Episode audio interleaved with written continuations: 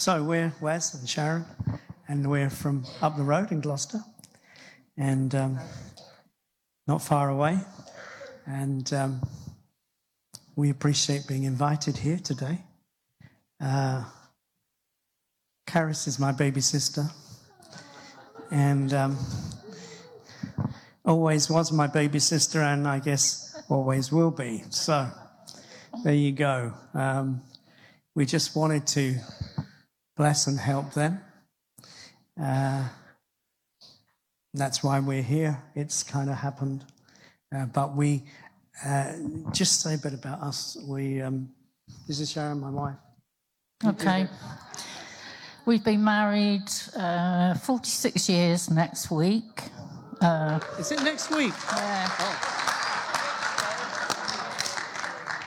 I don't know. We've got three children and three grandchildren. There you go. Okay, that's the bit she loves. It's the family. Uh, we pastor a church in Gloucester, and um, we travel a bit, and we just do stuff that God gives us to do, and we carry a desire for everyone to have an encounter with Papa, whose heart is bursting for you. And so uh, Sharon's going to share a bit tomorrow, yeah? But uh, you can go. She can go and sit down. She wasn't expecting anything tonight. But uh, just a couple of things before I start. Um, when I came in and the worship started, I heard this, I saw this huge celebration happening. Huge. Like in all the, like balloons and confetti stuff and trail, you know, those long things and all that. Coming down, streamers, that's the word. Coming down, and I heard the sound of party blowers and trumpets and and uh, it, it was all over this house, all over it. And I felt the Father saying, I want you to know heaven is celebrating you. I want you to know heaven is celebrating this house. And there is a party going on right now where your names are being mentioned. I have a few other things, but I feel I want to wait for them tomorrow. But I, I just heard the phrase unsung heroes. And I think there's a lot of unsung heroes sitting on the chairs. But the Father wants you to know heaven is singing about you. And you are in the songs that He sings, that they sing. And I saw you when you were playing your guitar. And um, I felt that there may be times where you've been a bit misunderstood in life. Because I heard the Father say, A man misunderstood. But I saw a smile of delight on his face over you. And it was as you were playing, there was a curtain that was pulled right back. And you got the revelation of heavenly kingdom and the Father's presence. And uh, I just feel there's something very, very rich coming into your life. It's a time of upgrade. I heard the word, I hear the word reward. And uh, there's a reward coming upon you, coming into your life and into your home because in the secret place you have continued to worship. And um, there have been people all around you who I saw them whispering and I saw them gossiping and talking and pointing. But Father says, it don't take any notice of that because I see you and I've seen you and I'm about to come. My reward is with me. And I'm sweeping back the curtain, and you're going to start stepping into fresh encounters with the heavenly realms and with the kingdom of God and with the face of the Father. So, Father, I just bless him to uh, move forward in all that you have for him. I thank you for this man who uh, heaven understands, heaven knows, heaven has wired, and heaven will reward. And I ask you, Father, to release the reward of your presence in Jesus' name. Amen. Thank you, Father. Father, I saw you when we were worshiping. Can I hold your hand? I saw you when we were worshiping. And you, you had a, there was a, like a log fire. And you had a poker.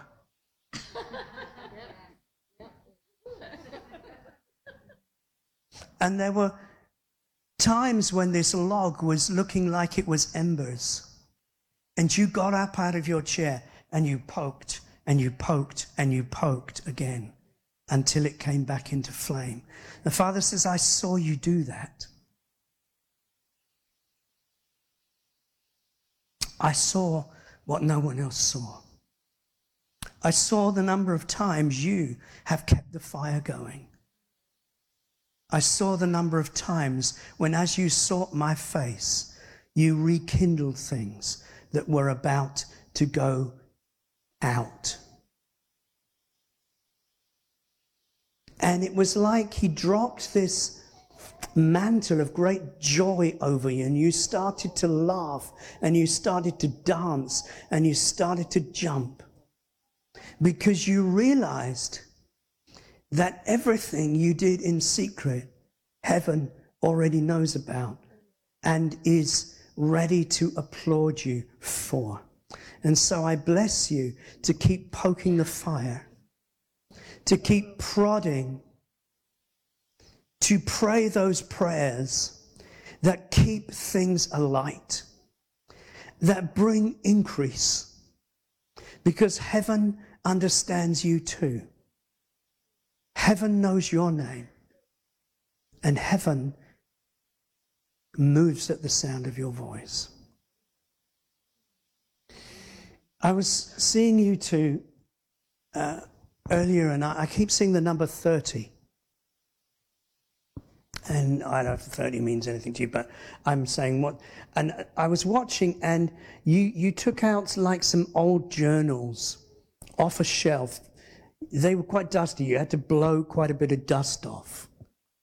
And um, I felt the Father saying that there are dreams from a long time ago that you have left on the shelf and you feel like it's not going to happen. But He says, I'm going to take them down now and I'm going to blow the dust off. And things that you have looked for that you even talked about, and it might be 30 years ago, I don't know, but there is a release coming to your lives. Um, I also I'm asking the Father, what do you mean 30? What is this? And I'm thinking, and, and what I'm hearing is 30 was when Jesus stepped into ministry, and, and you are in ministry, but th- there is something upon your life right now where you're about to take a step. And Father says it's not a backward step, it's a forward step. You're about to step into another measure.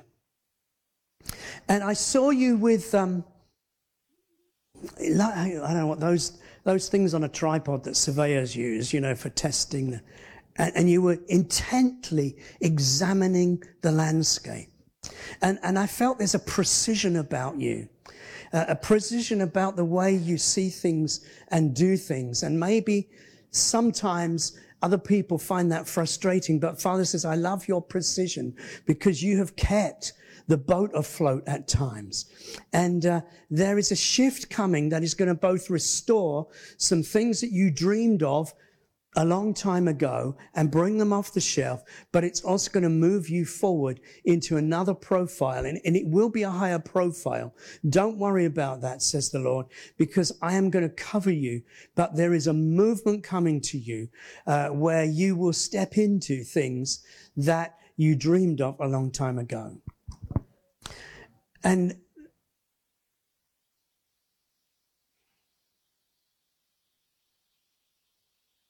There's, there is so much happening in this room right now. So much. And maybe we'll talk about some of it tomorrow. But I, I'm here to do this. So um, we will do this. Come to the Father.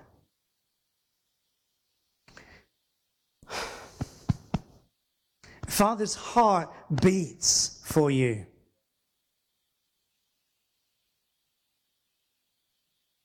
The prophetic, when we release it, is only really ever Papa talking to his kids. Because he envisions things and sees things for you and for you as a church that you haven't yet got a hold of. And he sees things for you as individuals that some of you have absolutely no idea is coming your way. But he's the seer of the secret things. And he's the hearer of the secret dreams. And he's the rememberer of the secret requests. And some of your secret requests, your dreams, are coming back to you now. This subject is dear to my heart, and I'm not quite sure how I ended up doing this one this weekend, but it kind of happened. I was trying to get some other people enrolled, but Father wanted us here. So we carry this as a core value inside us. Many of us have met the Holy Spirit. Have you met the Holy Spirit? Has He done great things in your lives? Many of us have met Jesus. Have you met Jesus? Has He saved you? Has He done good stuff? But we find that less people have met the Father. And back a long time ago,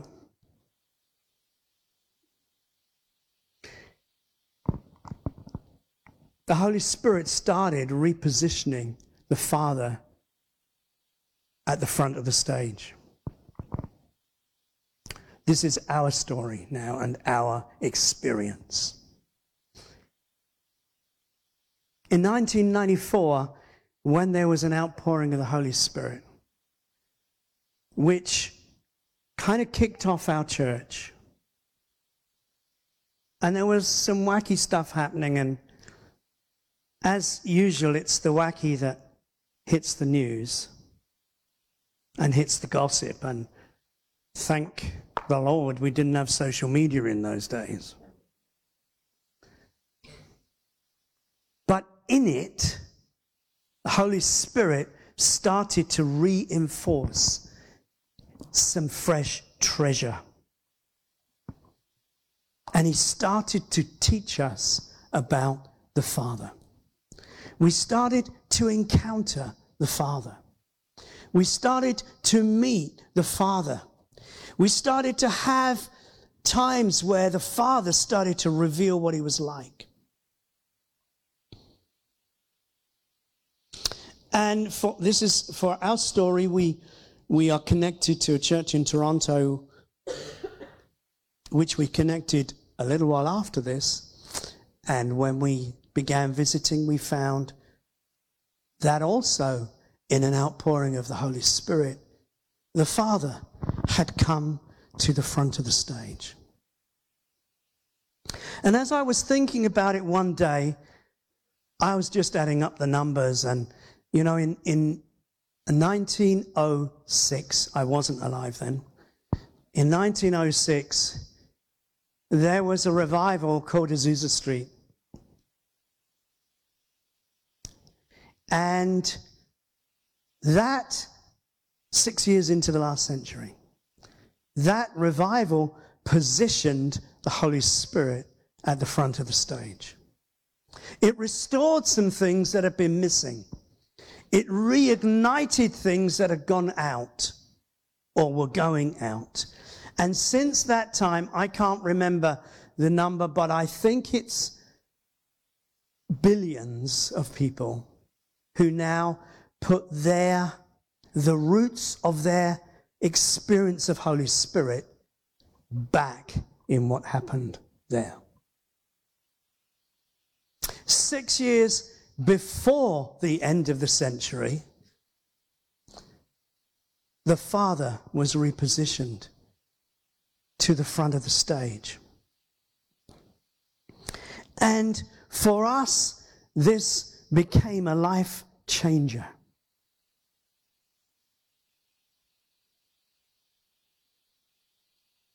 For me, I had a deep longing for many, many years to know the Father. I would read it and thinking, ah, something's not connecting. Uh, he's God. I get the God bit. Um, but Father, how do I get to Father? And if there was a book and they were rare, I would take it. And if there was a speaker speaking on the Father, I would try to receive, but they were even rarer.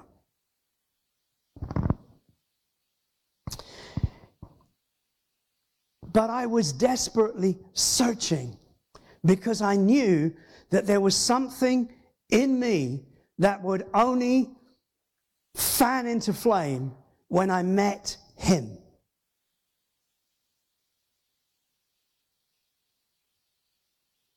There were blockages in my life. And the Holy Spirit was on my case. And about um, 32 years ago, I just begun uh, life as a pastor. It was, and we're still here 32 years later. That's a miracle. 32 years ago, I was attending a um, Christian counseling course and um, at a place called Waverley Abbey. I don't know if any of you have heard that. Um, Crusade for World Revival. And it was an interesting um, training because the objective there was to unpack you, take you apart into pieces, and then try and put you back together again afterwards, having, in their view, dealt with some of your serious issues. But we had this one session on a Thursday night, and it was a small group session. And we sat in, we went into an upstairs room, group of maybe 10 people, with a leader, lady that was leading, or meant to be leading, sat in a circle, and um, we sat down waiting for her to talk. But she had been primed not to talk. Okay? So she sat there very, with great strength of character, kept her mouth shut. And everyone's looking, and two minutes, one or two are fidgeting. Five minutes, lots of fidgeting. People are looking at her eyeballing her, and she's just sitting there. And after some time, I have done it, I have no idea how long, it felt like ages. Somebody blurted out the first thing, the, the, the, first audible words. And they picked on me. They said, Wes, you look like a cool kind of guy. do you do you ever get angry? And before I could answer that one, they said, Tell me about what was your dad like when you were a boy? When you were a little boy? And something inside me, like a volcano, started to erupt. And it came up and up and out of my mouth and my eyes, and I burst into tears. I wept, I wept, I wept. I said, I don't know. Because when I was a very little boy, he was away all the time. And in fact, I said to my mum once, Mummy, does daddy live here or does he just come and stay? And something broke inside me that had been a conditioner of my relationship with my earthly father, but was conditioning my relationship with my heavenly father. Some of these people were highly embarrassed. I wasn't in the slightest bit because I was more concerned about what is God up to here because I knew something was happening. After that session, having cried a lot, having released a lot out of me, having been a volcano in, in prime eruption time, I went back to my room sat down on the end of the bed, and I can st- still see it and feel it now. And for the first time in my life, I felt the Father walk into the room, sit down beside me, and his presence was as real to me as any of you in this room are. I was filled with peace. I was filled with love. I was filled with joy. I was filled with an amazing sense of, wow, this is what he's like. And that was my first encounter with the Father. It changed my life. From then on, it became my search. And I became a heat seeking missile. And He's looking for you. And He's looking around this room this evening for heat seeking missiles. You know, we were all made to be heat seeking missiles, desperately looking for the Father. Look at every child you know, every little child. They will run, they will cling to the parents' legs. They will make a beeline. They will rush through the toys, over the toys, straight lines always, quickest way, because their heart is locked on the parent. And you know, God wants us to be like that with Him.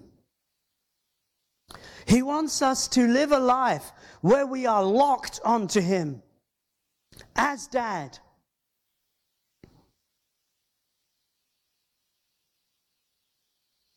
I had a few other experiences after that time and which challenged one of them challenged my some of the legalistic religious uh, foundation blocks in me Okay? I remember a vineyard pastor coming to our church and um, praying for me and says, You know, you, you really, um, you've got a trinity here that's Father, Son, and Holy Book. And uh, you're living under something so legalistic that God wants to break it. And as he prayed for me, something came off. And that same father I knew before walked into the room. And then after 1994, God started to talk to us about a number of things to do with living from our hearts, um, how to forgive, how to get rid of stuff, how to get rid of our baggage, how to get rid of the things that had become part of our lives and were coloring us. We started to have regular encounters with the Father. We started to understand Him. We started to get to see Him like He really was. We started to lose the kind of concepts of the angry God or the distant God or the, the one that you can't really know very well. It's like Jesus is nice, Holy Spirit's nice, but beware the big guy. Hmm? And a lot of Christians live like that. Do you live like that? Have you lived like that? Because that's one of the principal lies of the devil. That God is the big guy with a stick. And you need Jesus to keep him away in case he beats you. I want to say to you, he is the most wonderful, the most loving, the most beautiful, the most precious person you can meet.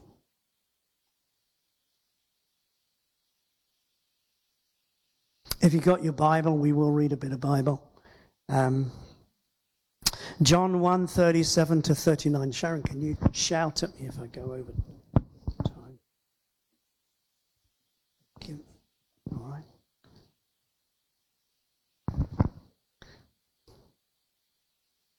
John 1 37 to 39. Two disciples heard John the Baptist speak and they followed Jesus. And Jesus turned and seeing them following said to them, What are you looking for? They said to him, Rabbi, that's master or teacher, where do you live? Literally, where do you abide? He said to them, Come and see.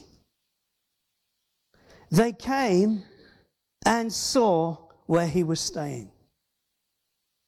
And they remained with him that day.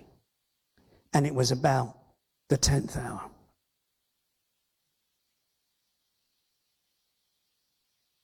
Know what I love about Jesus is that he says to us, Come and see.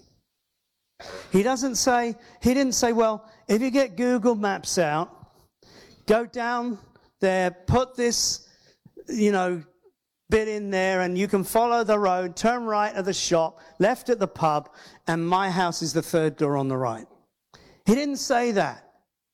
He didn't say, Go and buy a map. He didn't say, when you get near, shout and I'll come out and get you. He said, Come. And he said, See.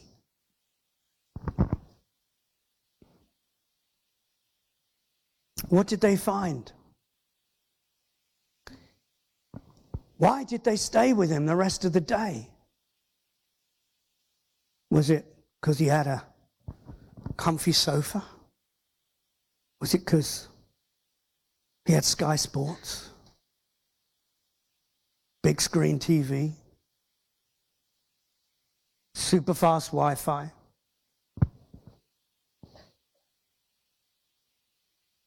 Why did they stay with him? Where was he living? How did it affect them? The word they used is one of John, who wrote this gospel's favorite words. He, throughout his gospel, peppers little breadcrumbs for us to follow.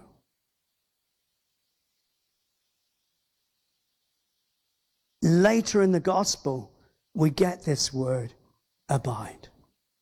If you abide in me, my words abide in you. If you remain is another translator, translation.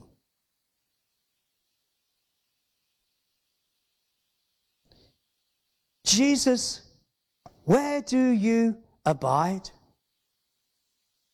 Come and have a look. Come and see. Come and see where I abide. This word means to, um, to continue, to endure, to dwell, to, to remain, to tarry. Jesus, where do you remain? Jesus, where do you tarry? That's an old fashioned word. Waiting. He didn't talk, he didn't describe, he didn't print out a leaflet. He drew them with him. Come, come. That's an invitation to experience something. See, that's an invitation to revelation. Whatever they experienced and saw changed them forever.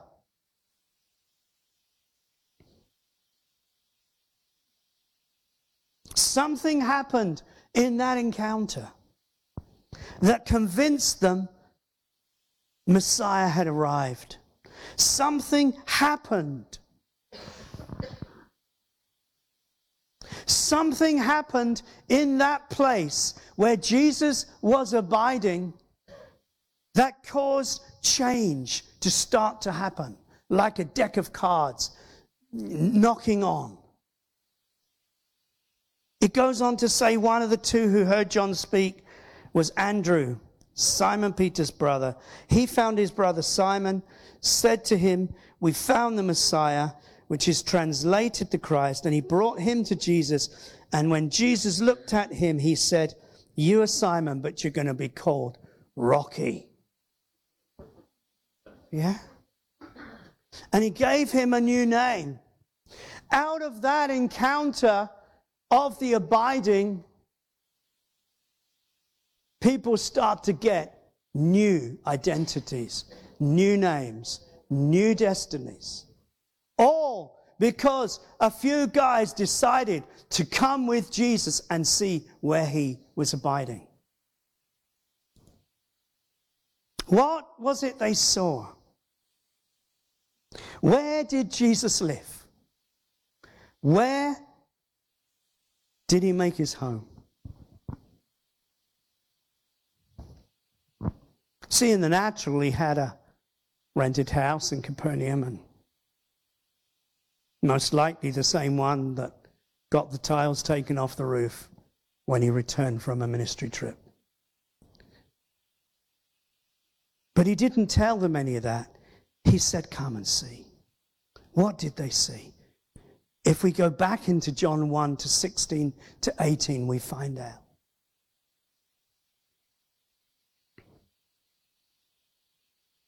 And of his fullness we have all received grace for grace.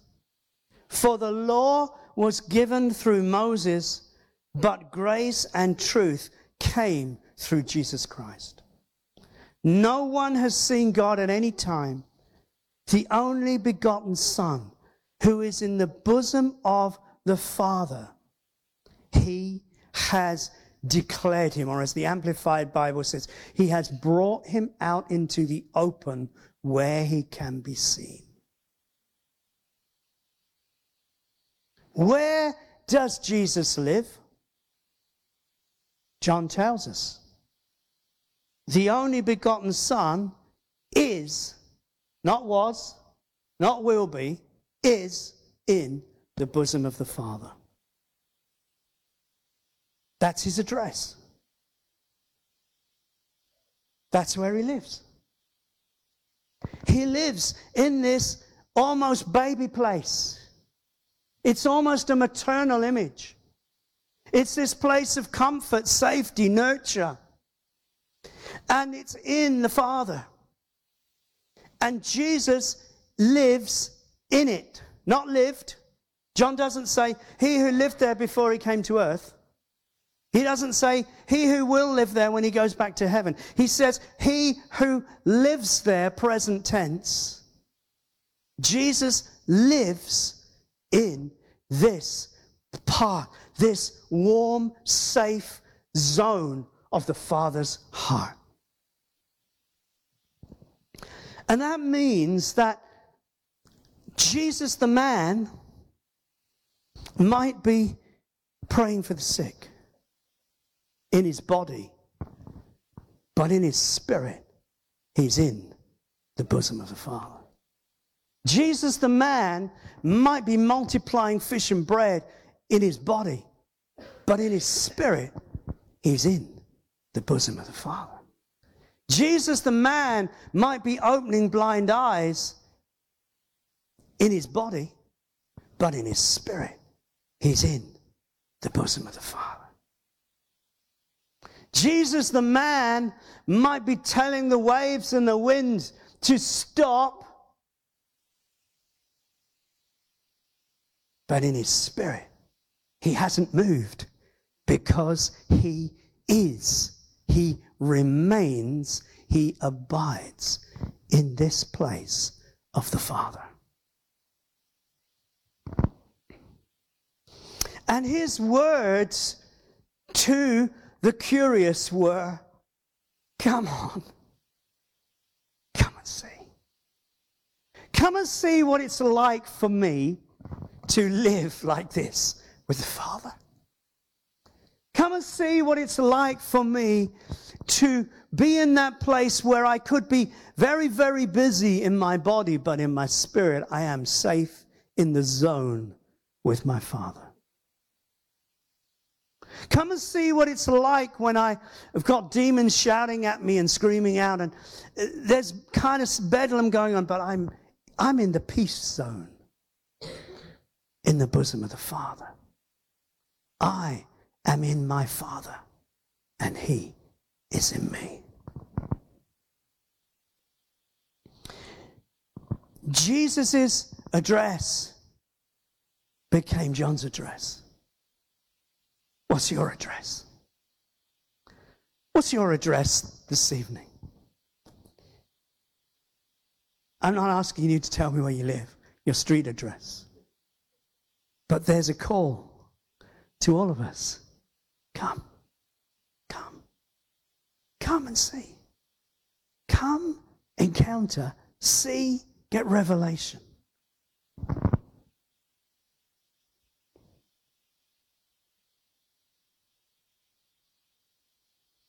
In John 14, 6 to 8, let me read this one to you.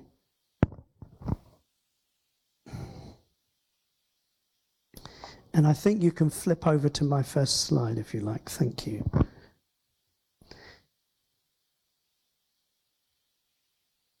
Okay. John 14, 6 to 8. Jesus said to him, I am the way, the truth, and the life. No one comes to the Father except by me. If you'd known me, you would have known my Father also. And from now on, you know him and have seen him. And Philip said to him, Lord, show us the Father, and it is enough. It is sufficient for us. Now, Philip should have known, he should have seen. He'd been with Jesus a long time. However, this cry of his heart is the cry of the human heart. You can, could you? Thank you. It's everyone's cry. It's the cry of your inner world. If I can only connect with the Father, it will be enough. I will be satisfied. The, that which has been designed by God inside me will start to function like it's never functioned before. We were made to run on the Father's love. And if you put orange juice in your petrol tank, how do you know you won't get very far? Hmm? If you put diesel in, you won't get very far. You've got to put what it was designed for in the tank. And your tank was made to run on the Father's love. You were designed, I was designed to run on the Father's love. And if I don't run on that, and I try to run on something else, I crash, grind to a halt, bump along, whatever it is. Yeah? Is that true?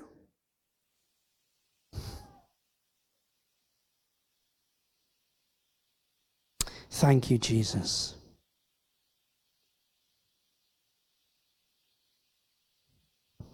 In reality, this is the cry of the human heart because it is longing, looking for something that's been lost, something we were all designed for.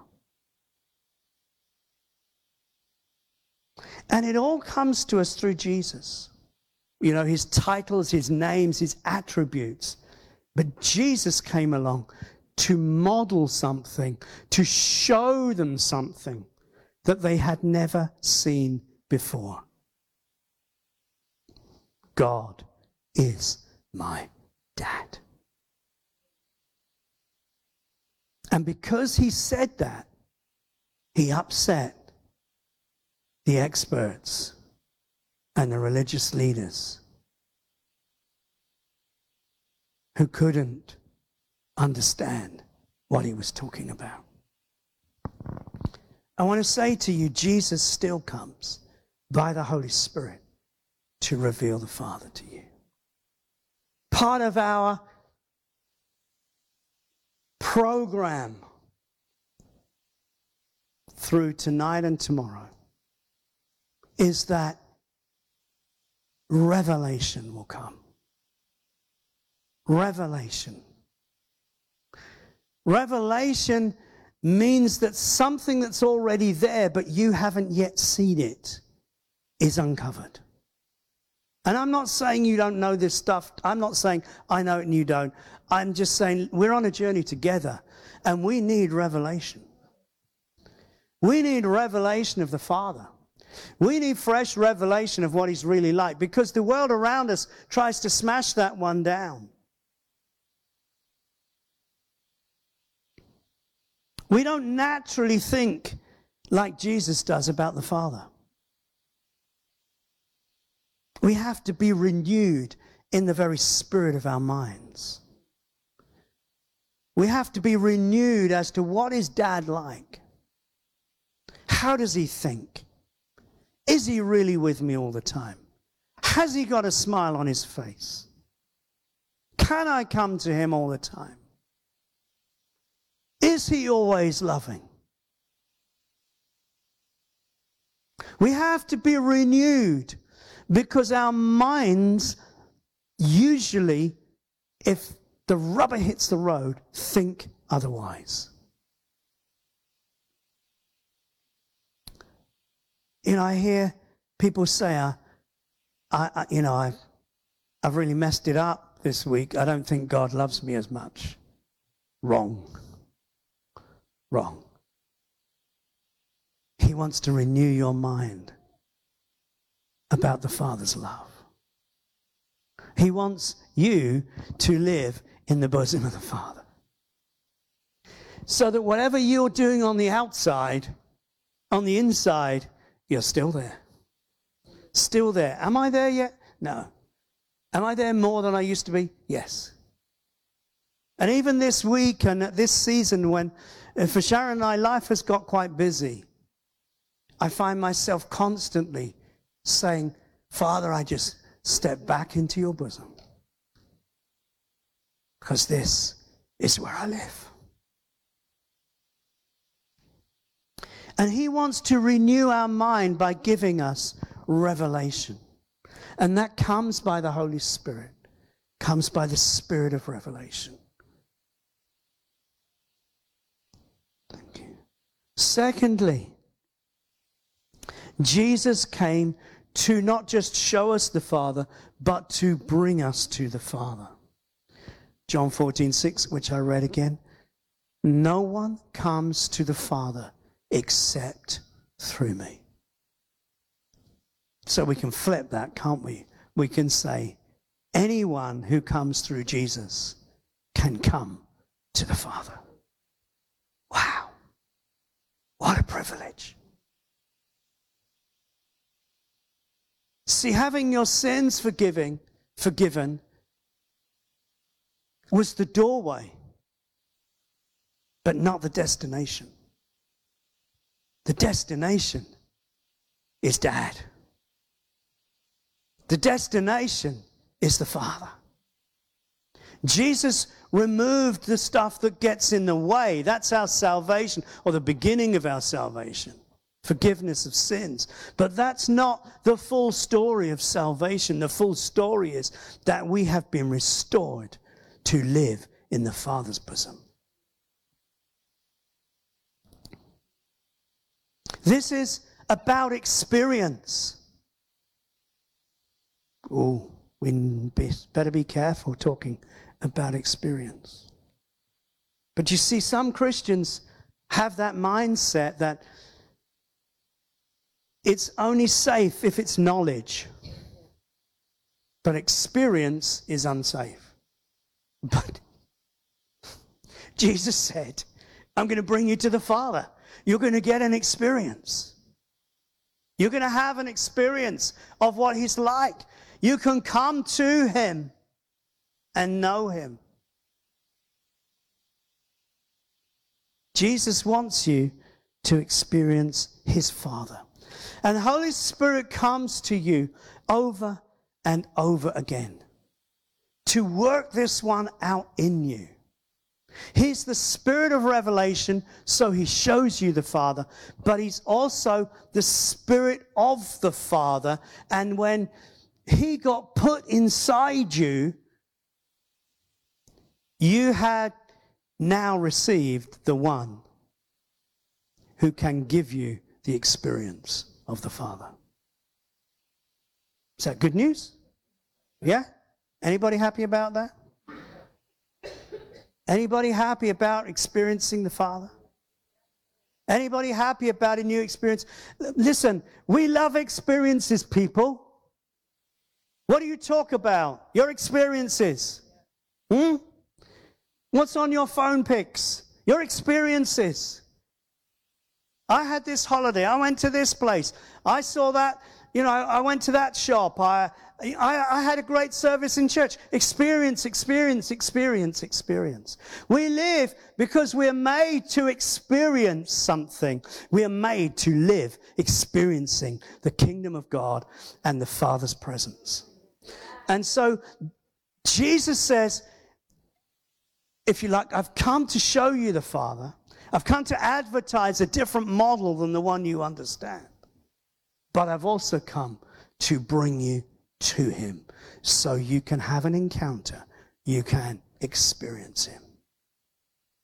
And so this weekend, it's not just about revelation. My prayer is that it's a, that everyone in here who is hungry, who wants to, will move into a fresh encounter with the Father. This is such a good church. I hear it. I, I keep hearing it. There is so much destined for this house.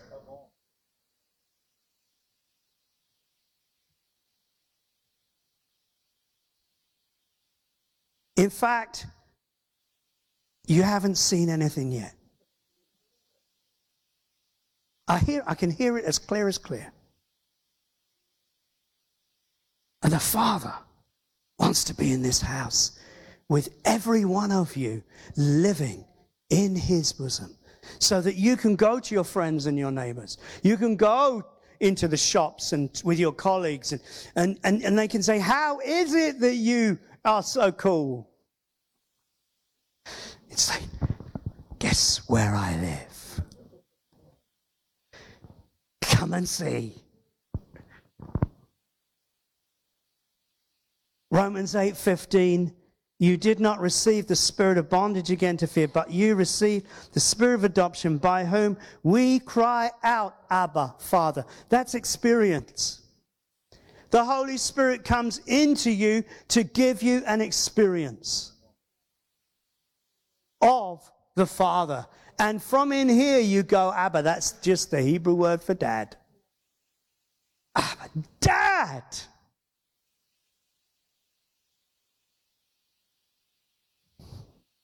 Galatians 4 6 says something similar. Because you are sons, God has sent forth the Spirit of His Son into your hearts, crying out, Abba, Father. The Spirit of the Son is in you, the Spirit of sonship.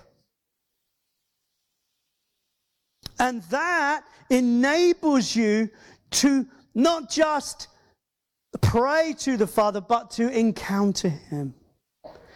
To the point where in your life you, I believe increasingly, are meant to just go, oh, Dad, Papa, Father. It's experiential, it's relational. Thank you. And thirdly, Jesus came not just to show, not just to bring us to, but to enable us to be fathered. These are the three steps of your connection with the Father seeing Him, encountering Him, and becoming His kid. It, was a verse you quoted at the, at the beginning I will be a father to you. Okay. Because you can have a father, but they're not being a father to you. It's possible to have a biological father and never know them. It's possible to have a biological father and, and they don't connect. But God says, I'm not just going to be your father and, and I'm going to sit up in heaven on some throne and lightnings are flashing around me and hey, have a nice time down there. And when you come to heaven, I'll, I'll, I'll let you see that I'm your dad. He's, he, he says, I'll be a father to you. And he wants us to be fathered. And so we get this amazing story at the end of, um, after the resurrection of Jesus in John 20. And you'll notice most of my scriptures are John's, because John's the guy with the Father revelation. And the reason he is, is because he positions himself to get it. He's also probably pretty young when he meets Jesus. Maybe he's 12 or 13. And so he reaches out to the Father through Jesus. He also lives to be the oldest of the apostles, and no one really knows how old he was when he died. But he was the only one that wasn't martyred because they tried to kill him and they couldn't kill him. So they shoved him on an island to keep him out the way. And Jesus turned up. Yeah? This is the guy that meets the Father. This is the guy that lives. How many of you like that kind of adventure? Maybe not trying to kill you, but the rest of it, eh? I, I just think he's got some stuff because. And so at the end of, after the resurrection in John 20, um, Jesus says to um, Mary, he says, um, go, I, he says, I've got to just go and visit my dad for a minute. Okay, this is my language. Go and tell my friends I'm ascending right now. Okay? Jesus had to ascend at that moment because by Jewish law, on the Sunday after Passover, the first sheaf of corn had to be waved before God. And only once that was done could they reap the rest of the harvest. And so Jesus, knowing he's the beginning of the harvest, has to go to his dad that morning and say, Is what I've done okay? And the father says, Sure, it's okay. You can go back and see your friends now. And so Jesus says to Mary, Go and tell my friends, I'm, I'm just going to pop up and see dad for a minute, but I will meet them. Go and tell them I'm ascending to my God and your God, to my Father and your Father. To my Father and your Father. See, Jesus had advertised for three and a half years his Father. But when he comes out the other side of the cross, it's not just my Father, it's yours as well. The cross opens it up for you to be fathered.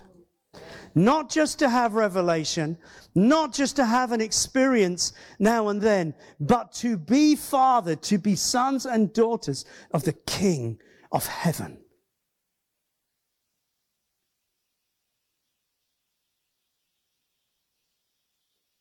It's about stepping into sonship. This is where Holy Spirit changes the way we live. We take up our place in the bosom of the Father. There are many rooms. Jesus went to the cross to give us place in the bosom of the Father.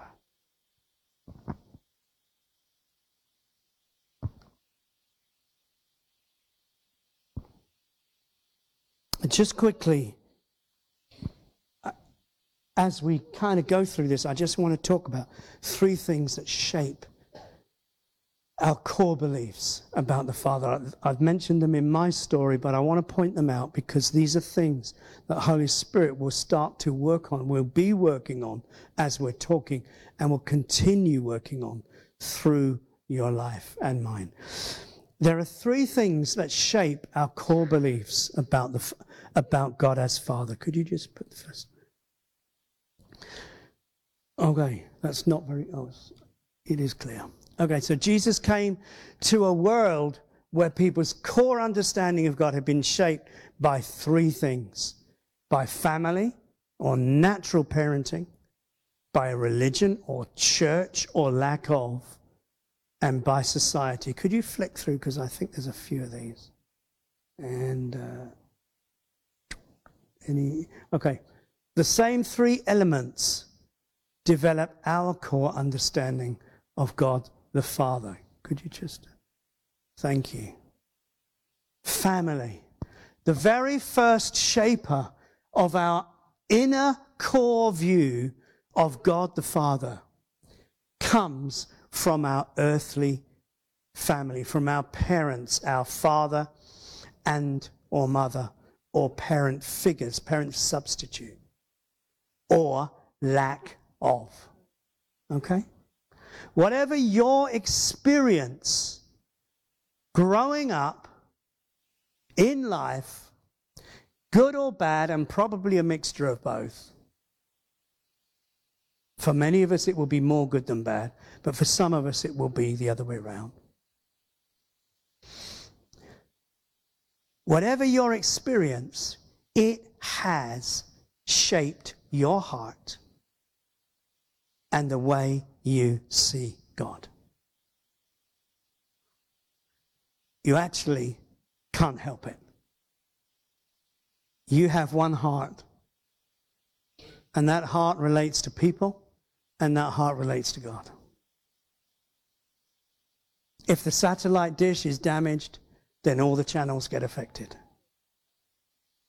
And, and if your heart is damaged, then it affects how you see and perceive. It affects how I see and perceive God as my Father. We always project the view that has formed within us by our parent, natural parenting, family life onto God. Secondly, religion or church. See, this was how it was in Israel when Jesus came, and the same three affect us. The next shaper is down to of God as Father comes from the God part of our life. The, the church or the lack of church, our perception of church, our exposure to church, our religious experience, where we've been indoctrinated or not. That reinforces our image of God as Father. Hopefully, some of you have had some really good stuff. And in this church, I believe, you, you, know, you've had really good stuff, but a lot of it goes back before when we were younger. And thirdly, our culture and society, our life experiences. Um, we go on through life, um, father figure types continue to participate in our story. So you go to school, and now the, the parent figure is the teacher. Hmm? And the sibling figure is your classmates. And you go to university or you go to work, and the boss or the whatever it is is the father figure. And you go to church, the church leader, pastor, continues to subconsciously set the narrative as we grow up.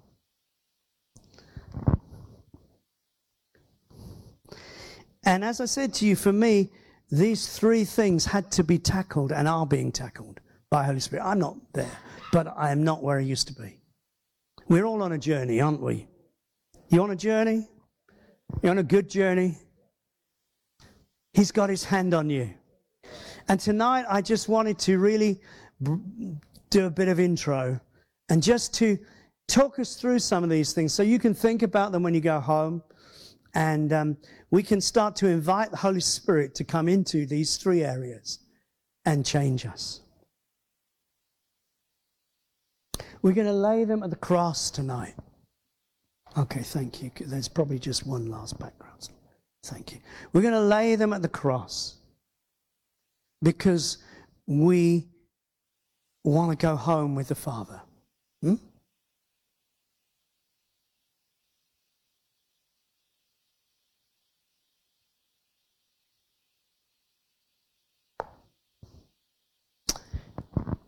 And the renewal of our lives, what the Bible calls sanctification, renewal of our hearts and minds, cont- contains elements of healing, elements of change, elements of becoming softer. Because God is after our hearts. And everything you do in your life comes out of your heart.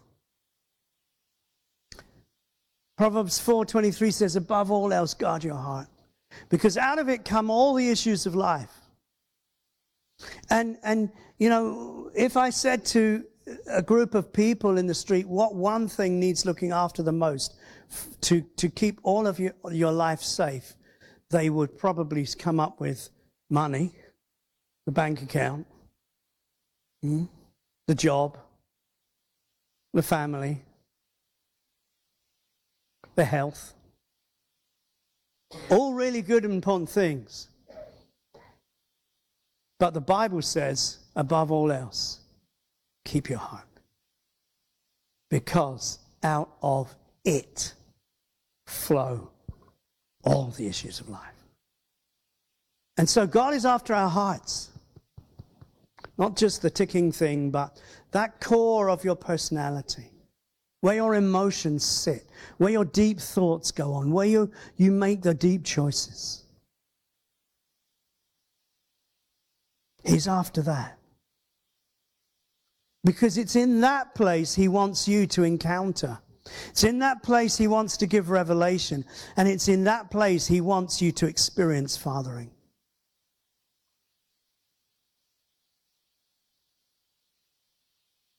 And we are all journeying together on this. But I, act, I really believe that something began a few years ago now, 29 years ago actually, in a big way, whereby Holy Spirit positioned the Father. And it's like all the times and seasons of God, we, we can't leapfrog over them. We have to build where He's building. And it's like He says, if you want to move into your fullest destiny, it can only happen if you are in a really good relationship with the Father. Yeah? That's what he says to me. And I put it out to you too.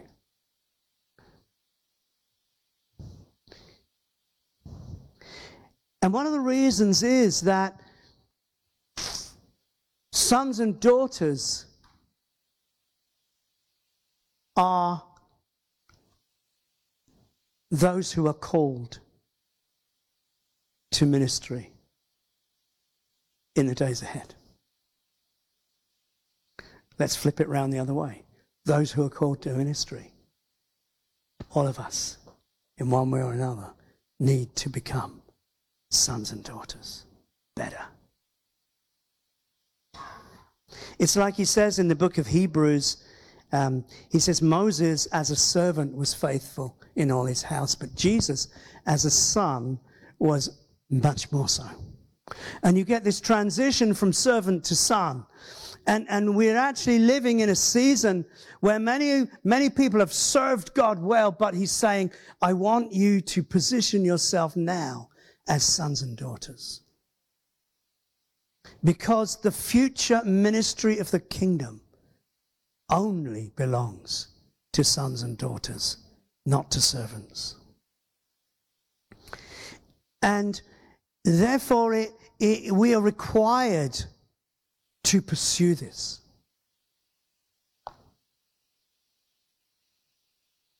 We are required to walk with a close, conscious relationship with Abba, Daddy.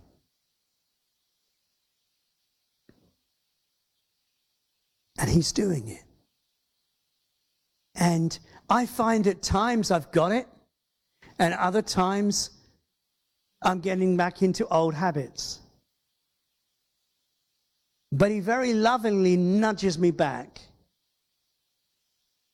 and says, Step back into my bosom, step back into sonship, step back into being my kid. Because the kingdom of God belongs to those. And in Romans, it says that creation, the whole of creation, is uttering a noise. Can you hear it? Well, you can kind of hear it with a lot of conservation and a lot of the cries of people that are concerned, rightly so, about the planet. But it says that the planet, if you like, is groaning. We agree with that. What's it groaning for? The revelation, the manifestation of the sons and daughters of God. When God's people start to live truly in sonship, then things in the very planet will change. Things around will shift. Things in life will move. When a son or daughter of God walks into the room, the atmosphere changes. When a son or daughter of God gets up on the platform, there, is, there is something released that carries authority.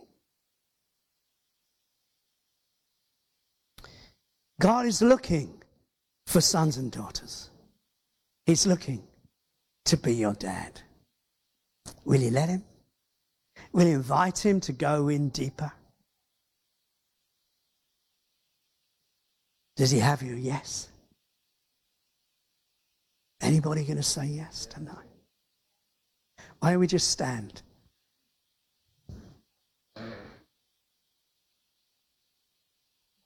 Thank you, Jesus. I'm just going to take a few minutes and take some things to the cross tonight.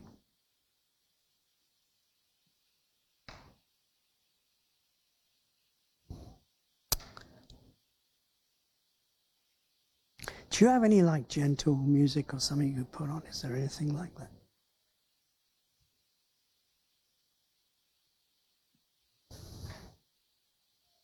Jesus.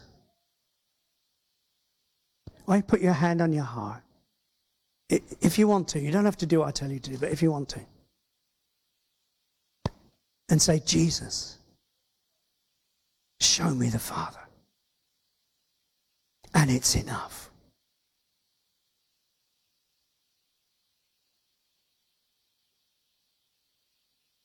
Jesus, bring me to the Father.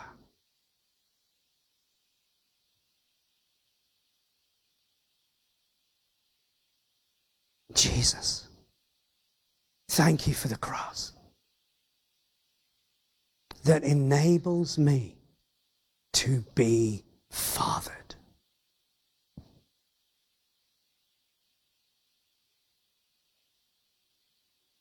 Holy Spirit, I ask you to move around this room tonight and zone in on, at the heart level.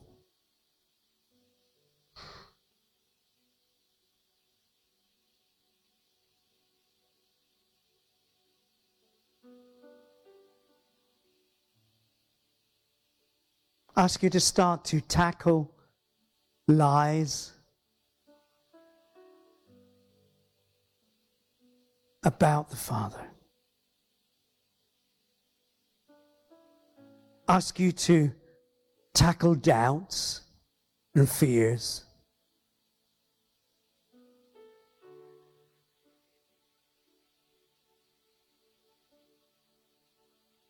Ask you to dislodge persistent stuff in our hearts that gets in the way.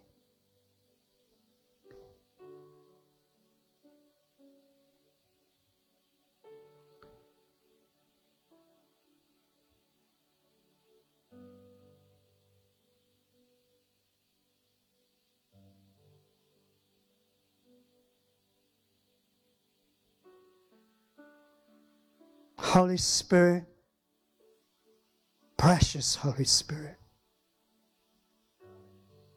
sweet Spirit of God.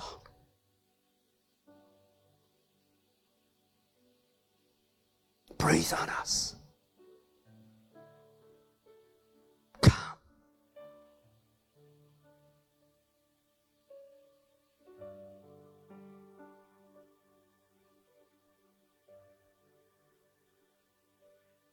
Father, for anyone whose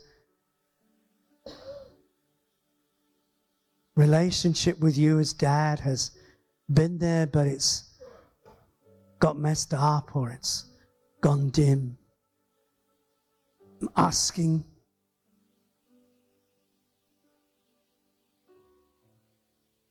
May you breathe on it again. You blow it. You fan it into flame.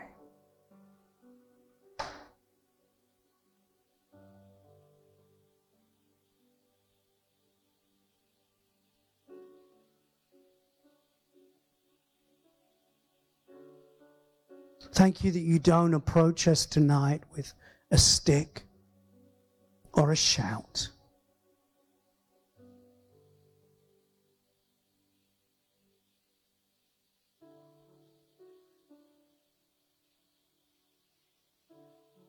But tenderly, you gather up the pieces and you put them back together again.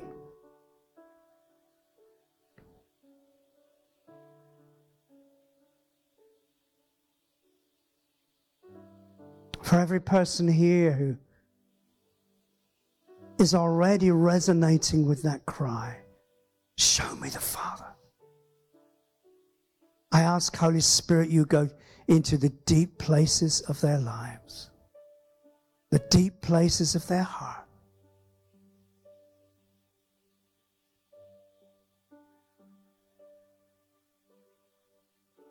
And you pull back the curtains tonight.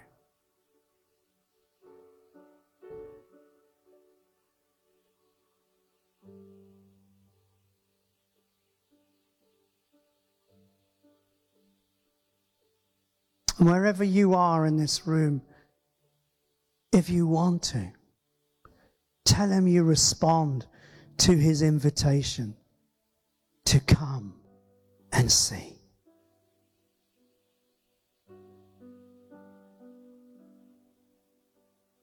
Jesus, I don't just want information. I want revelation. I don't just want knowledge. I want to encounter. I don't just want to even know that Jesus was fathered by the Father when the opportunity is for me to be fathered too. I want to step into this one.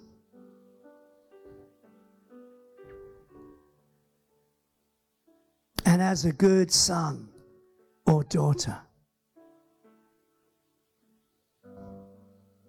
I want to live in the bosom of the Father.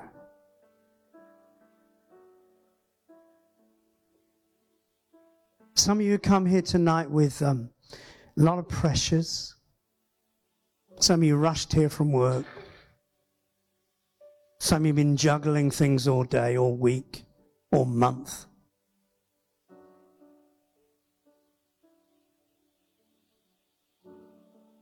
Some of you got some situations that you're finding a bit threatening.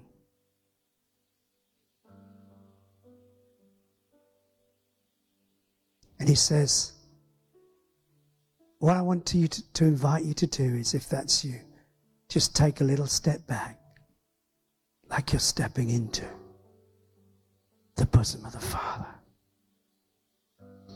and lean back into Him.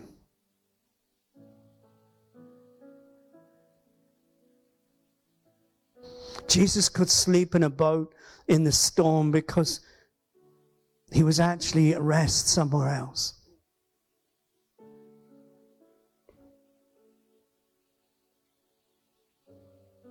We're living in shaking, challenging times where everything is moving and parameters we've lived with all our lives are changing.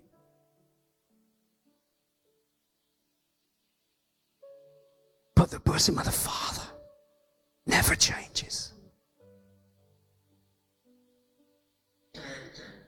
You can always, always rest there. You can always be energized there. You can always be and feel loved there.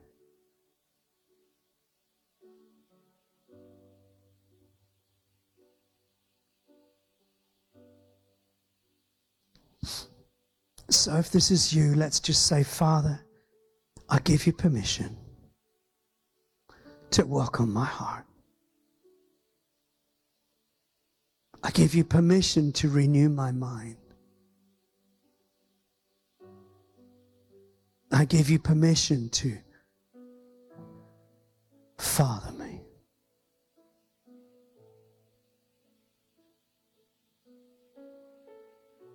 I want everything that Jesus went to the cross for.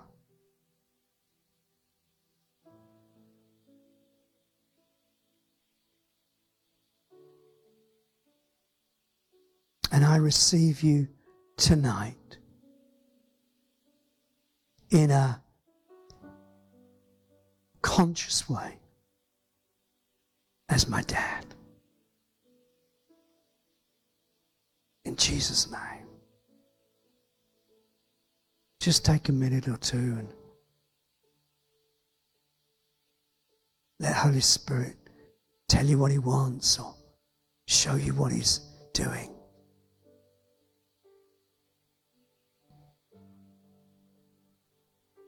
For me, it was there was a big block to do with the absence of my dad that kept my experience of the Father distant, that he was absent. I didn't know that. I didn't consciously understand it. For you, there may be other blockages or things that get in the way. Why you him permission to work on that stuff with you?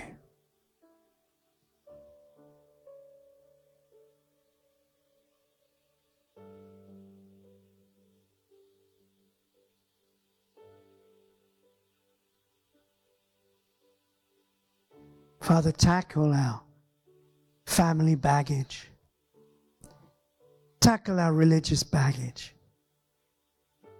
and tackle our culture, our life experience baggage.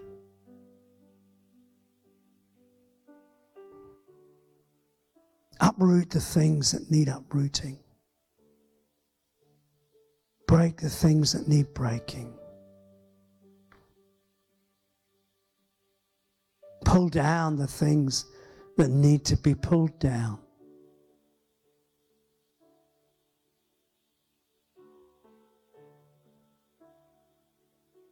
And for some of you, that picture of the walls coming down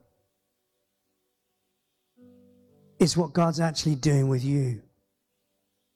He's pulling down some things that have kept you contained, where your experience of God has been this far and no further. And He says, I'm pulling the walls down. And the cross, the power of the cross, is going to release a whole new building in your life.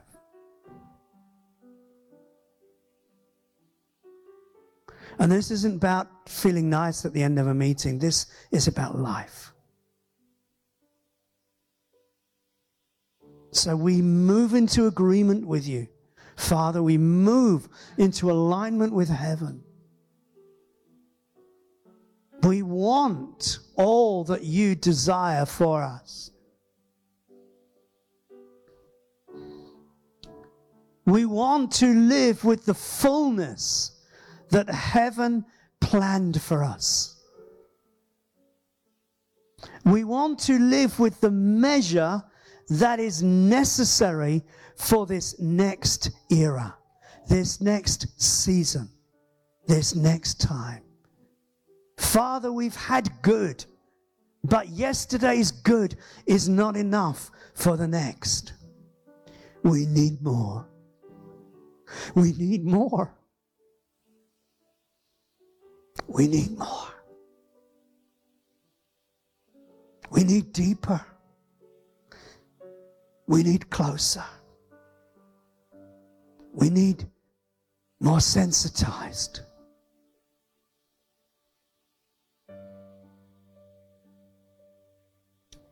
So we receive tonight everything you're doing in Jesus' beautiful name. Amen. Thank you.